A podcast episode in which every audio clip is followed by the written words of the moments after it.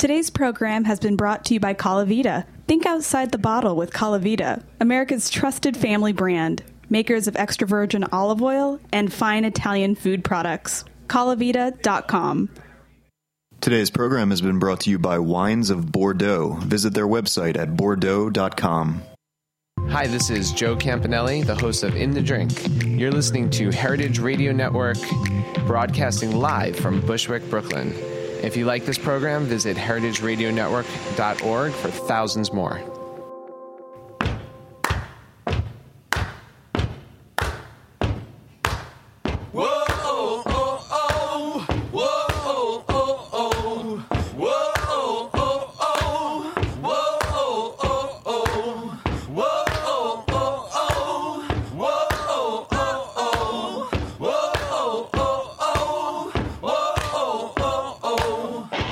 Folks, welcome. Mike Colameco here. Food Talk today. Hey, World Series is over. What a great game. I know, I know, we don't talk about sports on this, but that was epic. And congratulations for Chicago.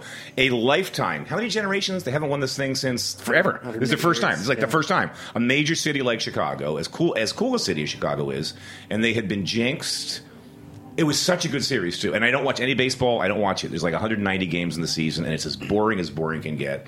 It's just stupid, and it starts in like the spring, and just. But I always watch the World Series, and that was a one for the for the. Uh, for the records, man, it was just great. The Chicago dug their way back down three one to three two to three three, and then dug their way out last night. Man, it looked like they were going to lose it in that eighth inning with the three one homer. Went back and Holy forth. shit, back and forth. And this was after an epic dinner at Rouge Tomate. So I want to give a shout out to Pascaline and Linda and the team, Andy Bennett, Rouge Tomate. If you don't know, when they reopened finally. Yeah. Beautiful space. Beautiful space. Beautiful space. If you didn't know about them, you should. They were uptown on 60th, off- just off of 5th, which is probably why you might not have known about them. Because who the hell goes up there? Sorry, you're in Harlem, so you might You on your go way to down. uh, Rotisserie Georgette. It's like right next door. That's a great. You know, I have yet to go. I have friends of mine are great, and I think these are, there's a French chef there who's supposed to be a badass. Very good. Killer roast chicken. Um, but anyway, yeah, Rouge was like four years uptown. Closed. The space was huge. It was the old Coca- Copacabana space. It's where they filmed Goodfellas, um, or one of those movies. That long scene in the hallway when they come in the back door through the kitchen. It was beautiful. It was beautiful, but too big. And now they moved to Chelsea, 18th Street, to an old carriage house, and it's great. The food's amazing. It's super healthy food. That's one of the premises. You would never know it if you ate there, but it's actually kind of like a health food restaurant that's actually a Michelin starred restaurant with killer food, but very little fat, very little sugar. Not too much salt, but everything tastes amazing. But I don't know. I hate to say this, but the star of the show, It's Pascaline. Pascaline Lepeltier, master. Got a good song. team, too. Great team. Linda underneath her, just badasses. So we were there last night and we got blind tasted and whoa, man, it's always like. But I wanted to. This is sort of like. Anyway, let me introduce my, my, my guest here, Jeff Harding, who's the um, sommelier Waverly Inn, which is Graydon Carter's epic spot tucked away. What's the name of that street?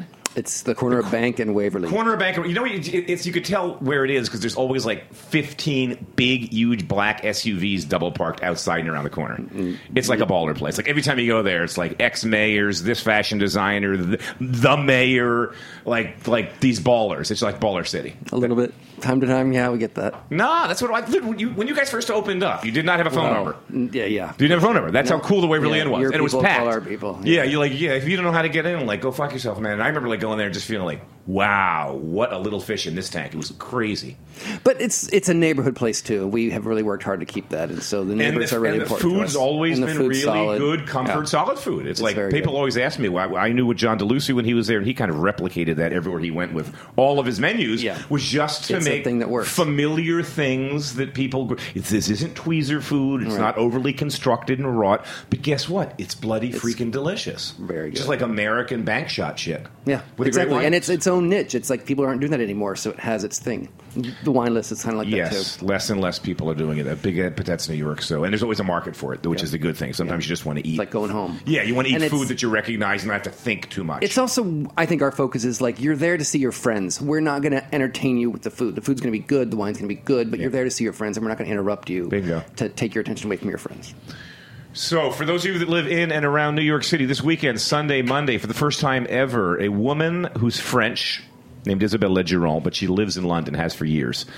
She's a master of wine, which is really kind of kind of extraordinary. It's kind of like, like we talk about. We've had a few men. We've had Pascaline on the show. We've had Roger Dagorn on the show.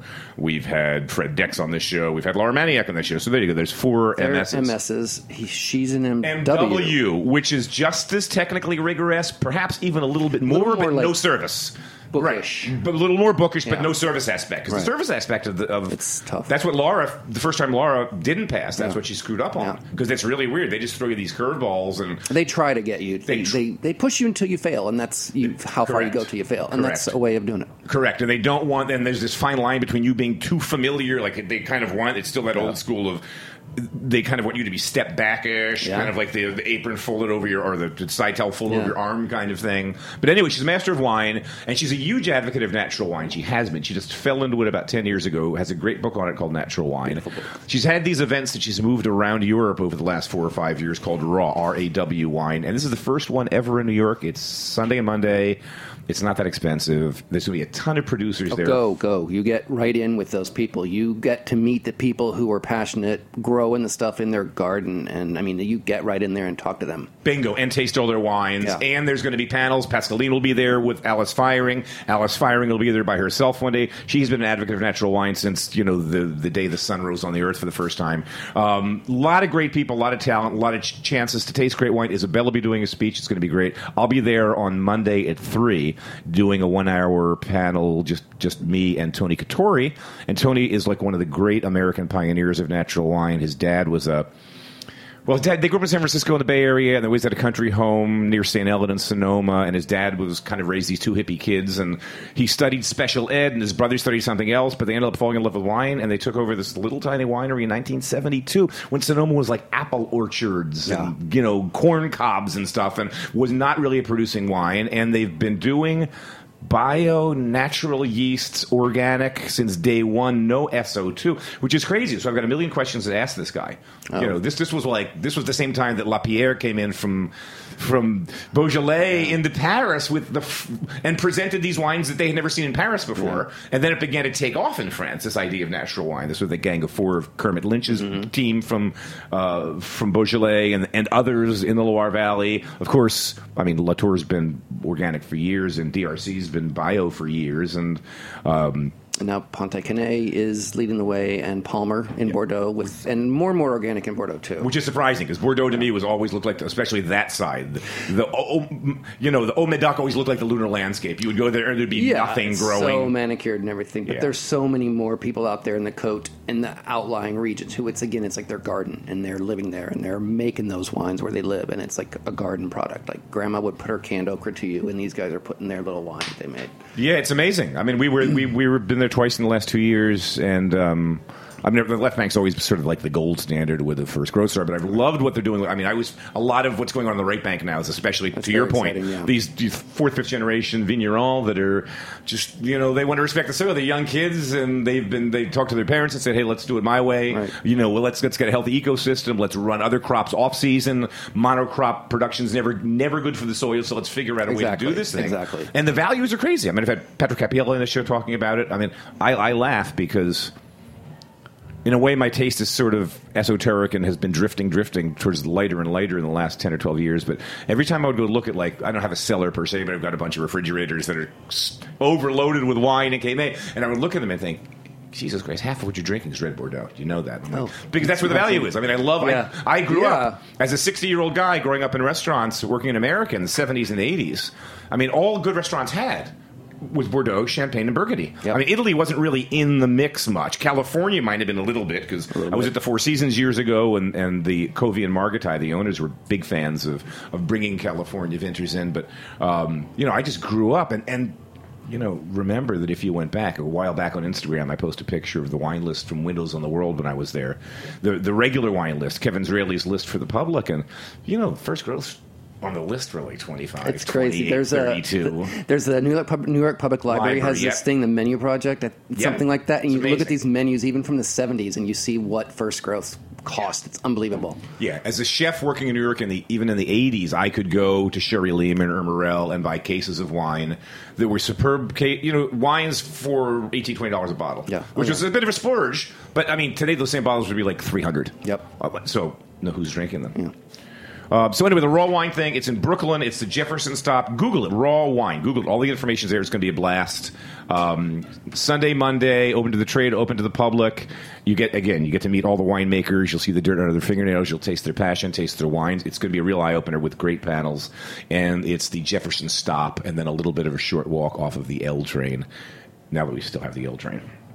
So anyway, talk a little bit today. I, I was at um, it had nothing to do with you guys. A couple of months ago, I got an invite to go to Blue Hill from another friend of mine in the wine business, and the owners might be one of these. It was the It Lord, is. We, the Lord we were there together. Yeah, the Berenice Lurton with Chateau Climens. We went up to. I mean, you get an invitation to go to Blue Hill at Stone You Barns go. for lunch and drink Sauterne. I'm like, yeah, I can do that. Yeah. yeah. Can you give me a ride? And they're like, yeah, we'll get you a car. we'll get you a ride. Yeah, okay, I'm in. Yeah. yeah, f you. She was so awesome. She was so awesome. And the Lurton family is kind of epically legend because the dad, Dad Lurton, I think he had 11 sons and daughters. And oh, and he just got each one of them. Each of 'em, Here's a chateau. Here's, Here's a, a chateau. You got a Here's chateau. a chateau. so Brane Cantenac, the other guy that's in Graz. I mean, and they're all like really They're epic, like Durfort Vivens. Yes. There's uh, God, what are they all? and the point was, we were drinking Sauterne before the meal with all the courses. with the appetizers in the little bar area with the hors d'oeuvre things. Yes. And and what made it work was two things. There's a wonderful balance and there's this backbone of acidity Yeah. that cut straight through. So like in the old days, or in some places, maybe still today, they think of Sauterne because there is a great amount of residual sugar. I mean, am I guessing minimum Sauterne or Barsac? We're looking like a, upwards of 110 to like 190 grams. Is that too technical? That I'm, I don't even pay attention to the Okay. sugar stuff. Well, they they brought it down because I remember like way It's- back. Well, there's varied. There's It's varied for sure, in house styles. But Yeah. I remember doing like years ago. I went to the, one of those en primeur things in Bordeaux where they, you know, you go out there and you taste these wines that aren't even drinkable yet, and you're supposed to be making judgments on them. It's how they sell. yeah, yeah. It's how they sell the wine through negotiation. It's how they get Yeah, scored. At yeah, Bordeaux, yep. Bordeaux is a very weird place in that way. It's kind of their own little bubble world. But the truth is, you get to taste these amazing wines, Yeah. and then at night they have these gala galafettes where you're at these big tables of ten and twelve. And the producers will bring verticals of their wines because this is they've got whole the world coming from them: China, Japan, Singapore. Br- Everyone's there to taste during the day Yep. the wine that's baby wine that's six months old, and then at night you have this great food. And one of the one of the days we went to d'Yquem and did a vertical, and I was amazed at how the style, their style, had gone from being I felt.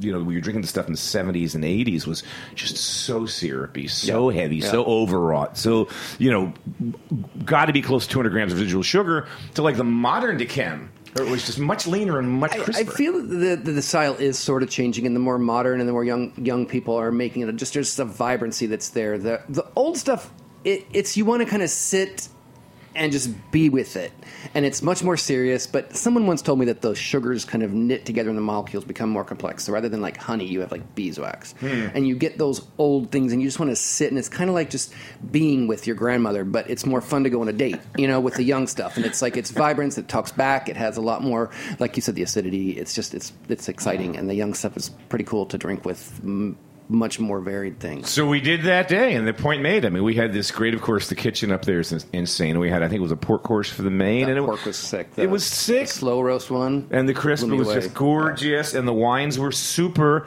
So, so it used to be. I'm got long winded, and, and as usual, I kind of went off course here. It used to be thought that you would serve. I mean, in the old days, the, the sort of the law was Sauterne goes with dessert. Yeah. Now that our palates have changed so much, everybody thinks, from chefs to wait staff and servers to anyone that knows food, that pairing something sweet with something sweet is probably not the best idea.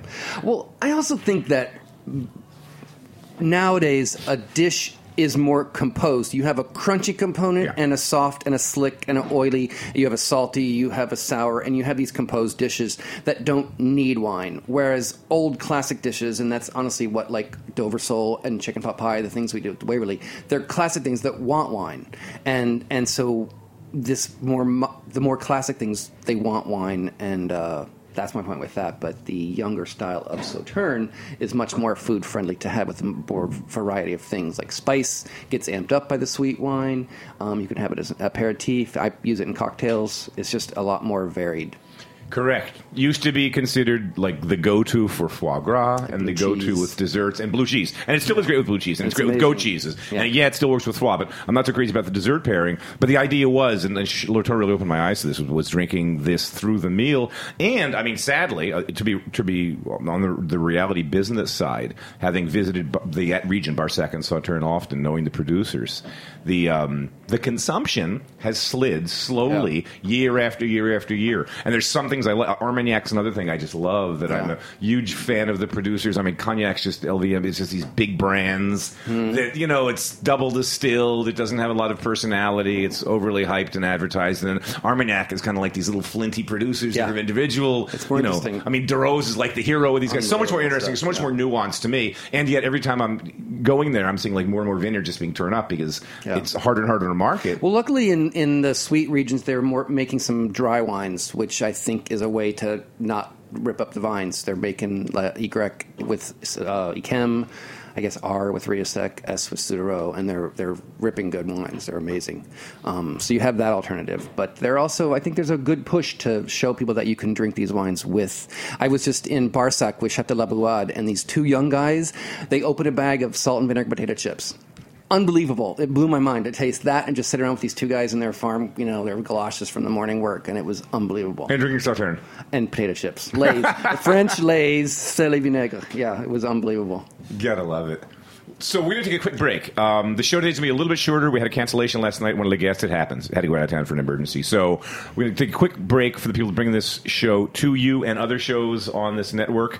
Um, and then we're gonna come back and we're gonna we're gonna drink some wine and talk about it.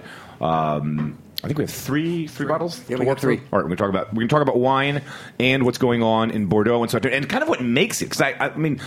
Tasting notes to me is boring. Talking about wine, and that's why there's never been really a successful wine TV show. Because who the hell wants to see people like going? it just doesn't make for entertainment unless you're a complete wine freaking Yeah. geek. But the story behind it, roll that lens back, and let's talk about Semillon, Sauvignon Blanc, the Gironde, the Fog, and Botrytis, Okay. and how this magical thing happens in this region that's completely unique to the microclimates of Yeah. there. Yeah. Um, there, yeah, you get Botrytis elsewhere in the world. You get dessert wines elsewhere in the world that are very late harvest for different reasons. But this region is just unique for what it is, and I'll let you run with that right after this spot.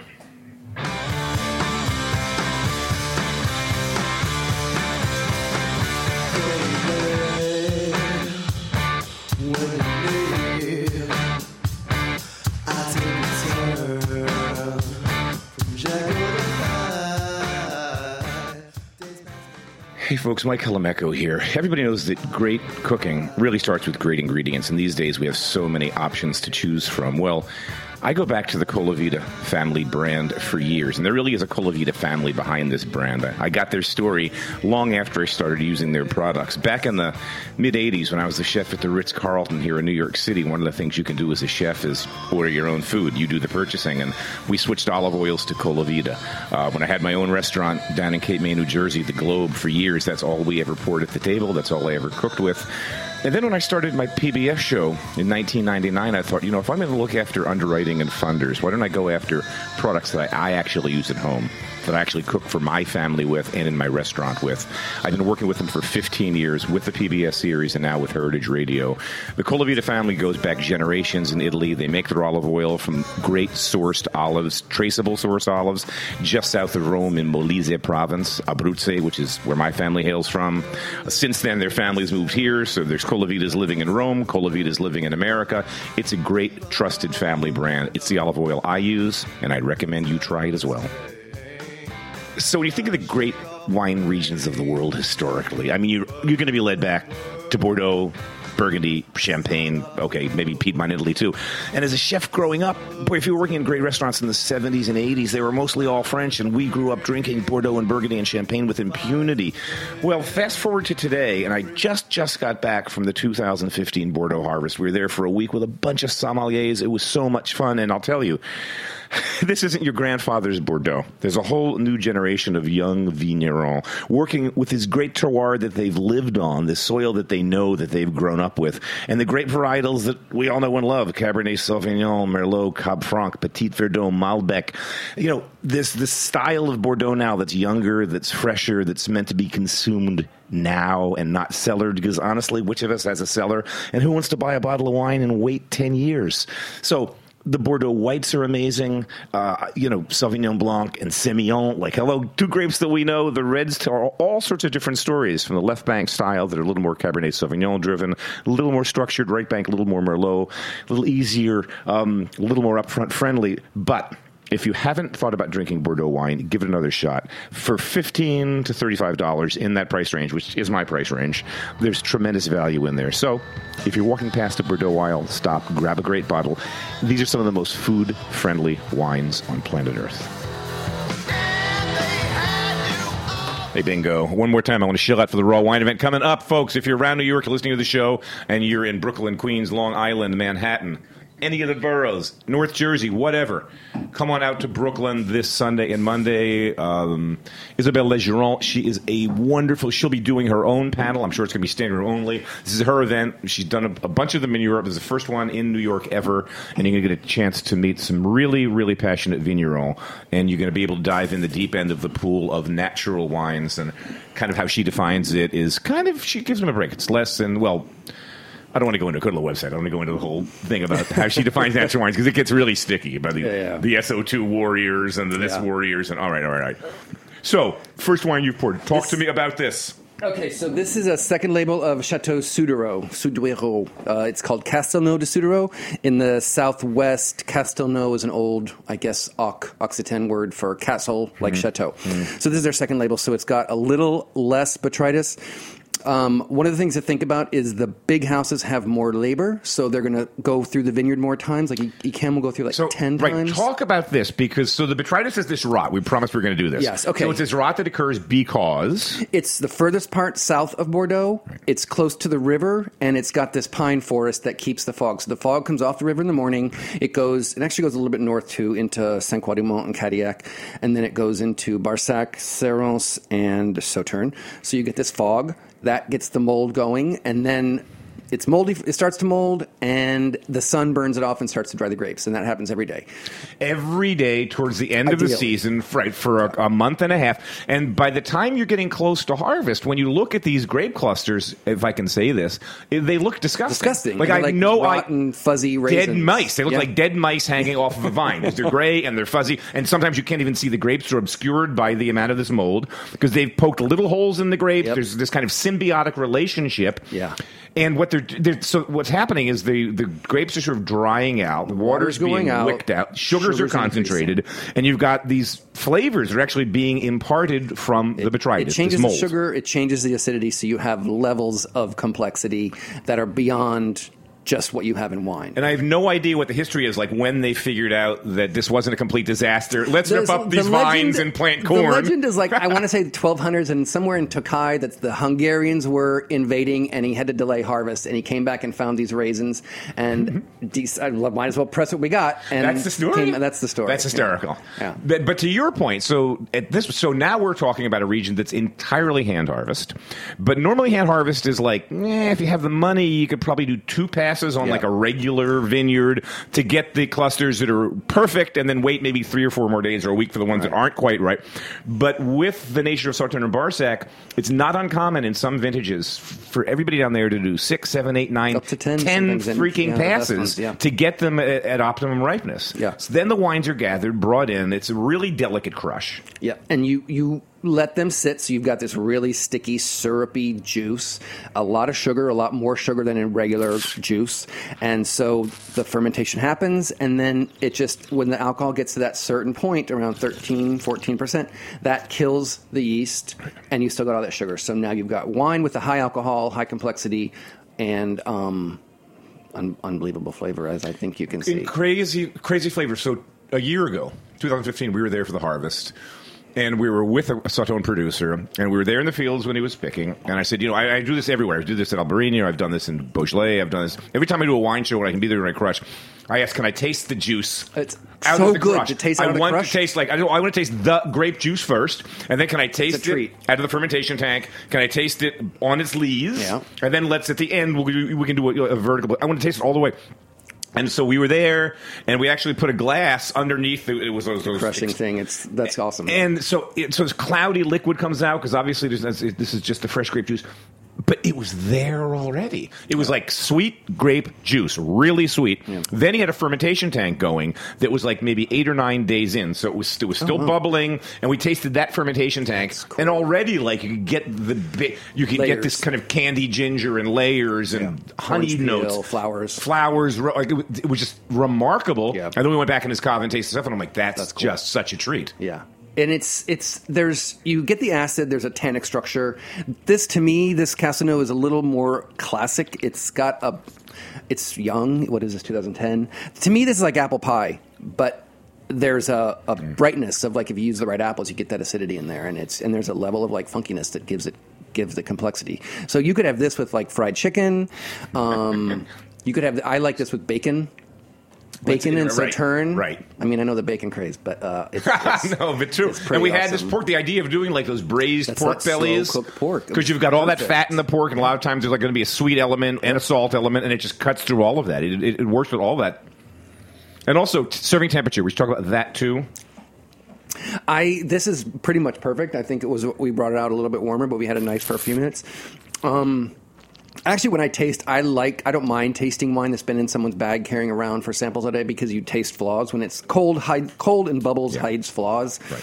and if you taste a wine that's not the perfect temperature, you can taste a flaw. So, um, but this is actually perfect. Um, it- this is probably a little bit warmer than if it was in your refrigerator. Yeah, the refrigerator's too cold. So if you take, I mean, let it sit the- out my rule of thumb is, I like I always complain like in New York. If you have a great restaurant that you can build in your dreams, you have refrigeration for your. I guess we're going to pour it in the water. Okay. Sad. Um, in New York, in restaurants, if you're perfect, you can have a wine program where all of your wines are kept correct temperature. The white wines would be around 48 to 52, the red wine somewhere in the low 60s, Yeah. mid 60s. But 90% of the restaurants, the red wines are on the floor. It's And the white wines are in a walk-in box. You're in the city, you don't have much space, so yeah, you, you So that means your white wine, your red wines are always too hot. So it's almost invariable for me to go to a restaurant. It could be a really good restaurant, it just doesn't have enough refrigeration. Where I get the red wine, they pour it, I taste it, I say, it's don't great. be afraid. To ask your somebody, hey, can you stick this in ice for five minutes? Don't be afraid to do that. That's my next line. I will just ask them, do me a favor. I know it's a red wine. This is going to sound weird. Give me 10 minutes on ice and then bring it to the table to be perfect. Or and hold the conversely, white the white, wines, to your point, is Yeah. when I'm drinking white wines at home and I'm keeping them in, my, in a refrigerator because my, my wine cave is too full, I bring them out a half an hour before it's too them. cold in your refrigerator, yeah, Right, for sure. too cold. 38, 38 to 40 degrees is too cold. What's your next one? Okay, the next one. This is the one we tasted with Berenice up at Blue Hill. So this is the second label again of um, Chateau de Climens, which is in Barsac. Barsac and Sauterne make up the appellation of Sauterne, and that's kind of like the brand that is the most expensive. Um, and we're tasting affordable wines, the second second wines that are a little more affordable for everyday wine. And the half bottle price, this is going to be like you know twenty bucks. You can keep it in your refrigerator for a week or two, and it's going to stay good. Um, this is also there's uh, cypress trees around Chateau Climens, and so it's a play on words. Cyprès also means so close to Chateau Climens, so it's just off. It's nearby, but it's not the exact one. So uh, the second label, they're going to have less trees, which is the path through the vineyard, and you're going to have more regular grapes in there. So you get it's a little less complex. It's a little more um, versatile, a little more like uh, I think an aperitif. And every time you talk about sweet wine, people say, "Oh, I don't like sweet wine." But do you know how much sugar is in your Cosmopolitan or your Margarita? And it's produced by these multinational companies, and the sugar is like corn syrup. And this is family. fructose it's family grown. It's probably organic or sustainable, and someone lives nearby, and they're not spraying the shit out of their vineyards because their kids are running through them it's just it's a no-brainer. And there's acidity it's like you're in a cosmopolitan you have your lemon or your lime as your acidity and your cranberry and you've got your triple sec which is like bought in hungary or some crap or china. And this is like it's unbelievable. So Yeah, I this is just a Cosmopolitan. People, people still drink those things? not so much cosmopolitan, But whatever. margarita. Remember, like I the mean, vodka craze where you were live in the '90s. Oh my god! do you remember please. those those Flavorless. charts of like what calories are in the, the Yeah, cheap- lowest I calorie is Diet Coke and Bacardi, but the highest calorie is a margarita because to compensate for the acid in the lime, you have to put so much sugar in there. Yeah. We should also talk grape varietals. So you're going to see two grape varietals used exclusively: Semillon, Sauvignon Blanc, and we know what those Muscadel do. also. Huh? Muscadel also. Muscadel also. Sorry about that. But on the ones we're having today, it's only those two. Okay. Right, I believe. I looked at the tech sheets last right. night. I could be wrong. I could distract by This baseball. one we're drinking now is 100% Semillon. So Semillon is a little more broad. It's a little more full bodied. Right. Um, when you drink it dry, it's if someone says they want full body but they don't like Chardonnay, you can get a I, in white Bordeaux. You get a nice Semillon, and so it's broad on the palate, and you can taste this. You can taste. I think this like there's a glycerol uh, oiliness on the tongue from this, but it's it's certainly not heavy, but it's broad. It's broad on the palate. So in most of the Bordeaux whites you drink in the Graves region, entre what you're drinking is a blend or, or a single varietal of those two grapes. And Sauvignon Blanc, Sauvignon Blanc has that sort of grassy, tropical fruit notes, kind of lean, a little more acid. Semillon gives a little more oily, a little more weight, a little more, a little mm-hmm. more heft to it. You got it. That's been my take on it. I think you're exactly right. You can get varieties. I mean, depending on what yeast you use and things like that, you can have a variety. And I used Right, how long think, on lees? Are you batonnage? Are you not? Blah, Yeah, blah, blah, and it's like you can have a New Zealand style Sauvignon Blanc. It's all gooseberry and boysenberry. You can have that grassy note you get in Sancerre. You can, ha- and there's a wide range within Sauvignon Blanc. And and we didn't even mention cat piss. and I, I Sorry. but I, uh, I, I think to. that's the entry point for getting people to understand that this is the Sauvignon Blanc. People are familiar with the grape because Sancerre has gotten so crazy.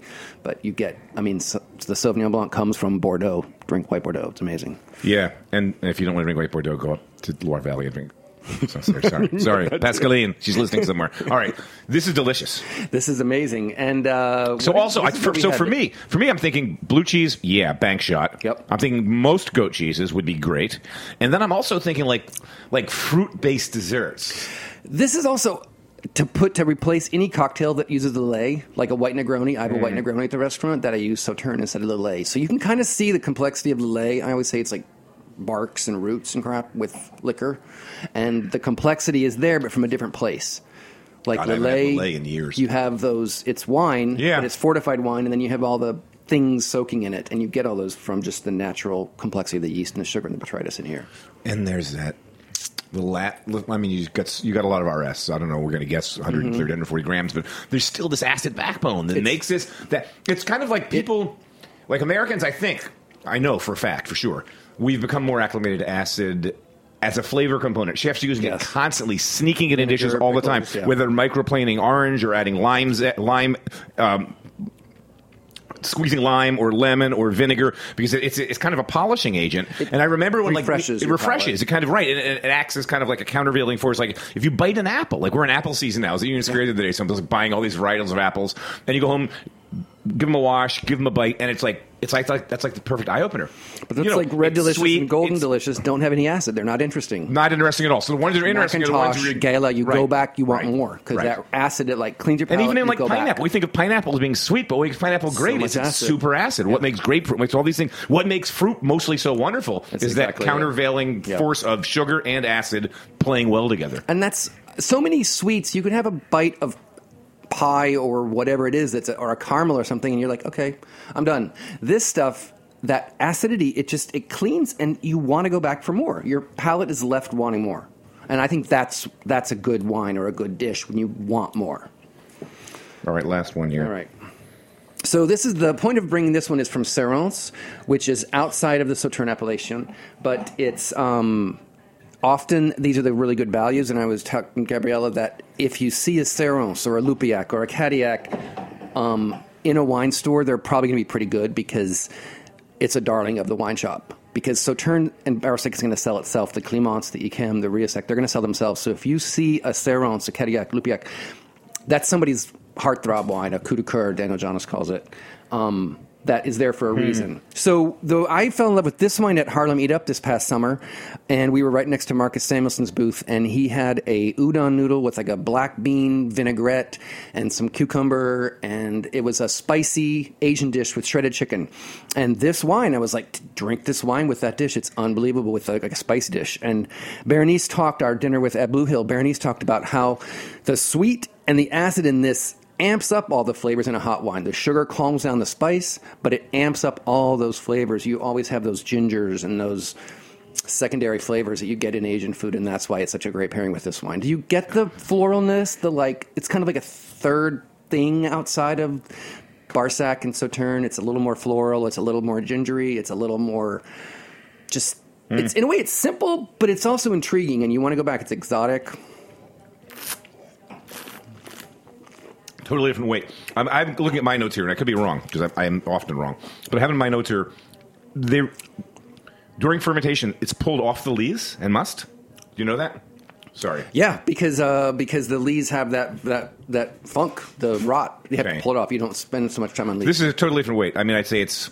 Well you're right. I mean, the nose doesn't. You're not getting that super honey, super acacia, super. it's almost like a sauterne and a wine mix. mixed together. Yeah. So the and maybe a little more floral, but less on the on the sweet honey white. F- White flower side of it, Yep. and then in the mouth too. The weight's totally different. I'm guessing this is maybe under 100 grams of digital sugar. Who knows? Oh, I'm sure. Yeah, and um, it probably isn't even on here. But yeah, and it's there's something like a I get it like a white tree bark that like that tannin kind of like brings you back. You know, you I can't. I, now I'm having to go like drive to a birch and tree lick, a, and lick lick an aspen tree or something. Right, yeah. like an aspen tree. I got two. I can go to New England, go to Colorado. That's great. I love these wine. That's the funny thing about wine too. Is like our reference we were talking about this Yeah. last night. We were in blind tasting. It's like. All of us have different equipment. Like some of our noses, like you're you're going to be Very really strong at some things and blind Very at true. others. There's I, I can never smell like citric notes. I can never get lemon in wine, and other don't people think you do. smell those. I don't you don't. smell I acidic notes. I can't. Yeah, it's like or and some people, or, or even some people say, "Oh, I'm, I'm getting like microplane lemon." I'm like, I'm not getting anything. Um, I'm smoke. I mean, if it's oak from smoke, I'm getting it. If it's volcanic, I'm getting it. But I smoke cigars, so I'm like less immune. And back to the cat pissy thing. I remember we were doing a tasting once with a bunch of friends of Sauvignon Blanc, and I'm like, I can't stand these. I can't stand these grassy cat piss, grassy. And then like the one guy's, where are you getting cat piss? I said, do you have do you have a cat? He says, Yeah, I have a cat. He says, that's why you don't smell it. It's like people that have dogs don't Oh. like if you have a dog in the house and it smells like a dog and your whole house smells like a dog, you don't smell mm, dog That's true. because That's you're used to dog. Old ladies wear more perfume because their noses are used to it.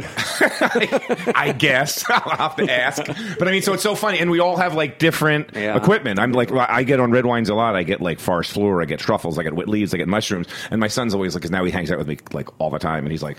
Let me guess. well, I sometimes Wet I, I, leaves, truffles, forest floor. You say that about everything, Dad. You sometimes some people hesitate to even say things because once you say it, you either are leaving the other person out or you're making them question their, their own sense. And everybody tastes things different. And so and sometimes wait, but you, my thing is- you bond over it, but sometimes you separate by it. Yeah, but we all So- taste differently. That's Yeah. my point. Is like there's things that like, I mean, again, like we were out last night with my son and a friend of mine who's totally normal, and we're all like the great thing about like three, four people around the table is everyone's getting something a little different. It's just Can we agree on oxidative? to, like- it's oxidative, right? It's oxidative. Okay, so we've got that. It, it hasn't been finely filtered. Okay, we've got that. Look at the color. What are we looking at? What do we think this is? Because I mean, we actually got.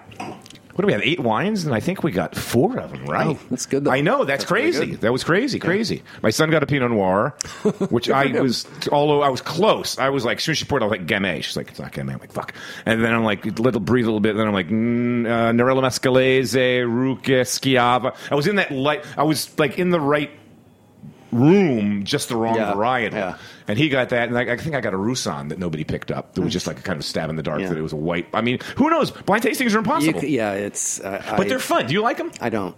I, I'm one of those guys that like keep your mouth shut and let people think you're a fool, or open your mouth and prove it. And be a fool? Yeah, so I. I Yeah, blind tastings are brutal. but they're brutal. You gotta, you gotta and, be and imagine so we, were doing this last night with Pascaline and Linda like circling our table. And when we got the first one wrong because I'm telling you they should they should have been decantless the first one was- and we were like thank God they weren't next we're like cider. I think it's cider. And then we go from cider to like Tinto sherry. No it's a Fino. It's a Fino sherry. And they're like no it can't be sherry. Have we taste we haven't even tasted it yet. And we tasted it like fuck this isn't sherry. It's so what is this? What? And then we're like all, completely and we ended up like in in the Jura and it was Chenin Blanc from Loire I'm like oh fuck. That's like but the that biggest is one that's of the like greats that you can have sweet, you can have Oh, bubbly, sh- and you can have anything in between. You can make The more I Shannon's think I know about Chenin, Yeah, the less I will tell you I know that's about Chenin. Pascaline's darn. It's her baby. and it's, no, but it makes it's sense. A world. It's a universe. It's, it's the greatest. poly- It's like Riesling in a way. It's the greatest polymorph grape I know. You can have it sparkling. It's astonishing. You could have a dessert wine. It's incredible. And then you have it over surprise people schist, with over it. slate, over Yeah. every soil type. Every vintage is different. It can be rich and round and opulent. It can be super lean and saber like. It's crazy. And- but we but we redeemed ourselves with some other ones. But yeah, you're right. I mean, I think blind tastings are just like kind of torture. And you're right, because you can. Who was You ahead? do I, I remember we were filming with Mike Madrigal years ago. We were at Bar Boulud, and he had a great program going with the staff Oh, at Bar Boulud, where every Thursday he would have uh, a wine salesperson come. So it could be Jenny and Francois, Oh, it could be cool. Dresner, and they and he would have the entire staff meet at that big back table at the restaurant, with the And- baptismal font and the they would wrap everything in aluminum foil, Yeah. pour glass. And everyone got it. Bus boys, so everyone on the floor got a chance to talk, and it was pretty cool. That's nice because you learn each other and you learn to not be afraid. And Correct. that's the you learn worst to put thing your hand up. It's and, yeah. I mean, worst comes worst, you're wrong. But let's face it, with blind tastings, we're probably going to be wrong ninety percent of the time. If yeah. no one's giving you the, I mean, it might be easier if Dresner comes in, but I mean, if you're just being like mm-hmm. blind tasted, like you know, you're not being told New World, or you're not being told anything. Right, so it's right. like walking in the dark. Thanks so much for coming out. Hey, this was fun. Oh, by the way, we didn't say the name of this one. This is from oh. Cérons, but it's Chateau de Seuil, 2010 from Cérons. Spell that. S E U I L. Low temp fermentation. Blah blah blah. Apricot pineapple. Yeah, yeah. And they said lemon. but I'm not getting lemon. But you could you would you would have this with food. I would want this with food I think, rather than you know, like ever since that Lourdes baptism at It was- Blue Hill, Yeah. I'm just it, she did the job. I mean, she's Yeah, opened she up really the did. idea really that did. you can do these things. And I think it's because of the acid. I think it's because of sort of the new style, and they've all got this super acid backbone. Well, and people forget that there's I mean, I'm not going to eat this with steak. that pork that we had was sweet. There's sugar in beets. There's sugar in roasted pecans in your salad. There's sugar in a lot of things. People are afraid of sweet, but there's sugar in everything we eat. We have palates that are genetically we're drawn to sweet things. So don't be afraid of sweet. There's sugar in everything. All right, stay tuned. We got a good show next week. I don't know who's here. I never, I never do the shows. You'll find out when you tune in next week. But it's probably about. Let me guess. Food and wine. Something tells me. Actually, I think it's Alice Feiring is with me next week. Who? else? Hmm. I know it's Alice, so she's great. So right with the raw thing in our rear view mirror, Alice here to talk about natural wine, and then somebody else going to here to talk about probably more wine or more food, one or the other. See you next week. Take care, folks, and congratulations, Chicago Cubs. Go Chicago. Thanks, Mike.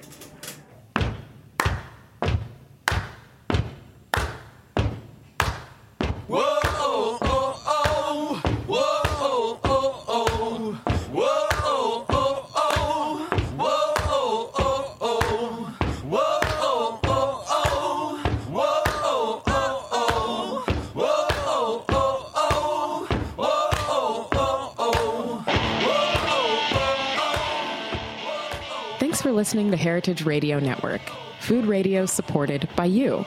For our freshest content and to hear about exclusive events, subscribe to our newsletter. Enter your email at the bottom of our website, heritageradionetwork.org.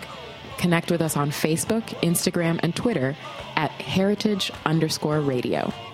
Heritage Radio Network is a nonprofit organization driving conversations to make the world a better, fairer, more delicious place. And we couldn't do it without support from listeners like you. Want to be a part of the food world's most innovative community? Rate the shows you like, tell your friends, and please join our community by becoming a member. Just click on the beating heart at the top right of our homepage. Thanks for listening.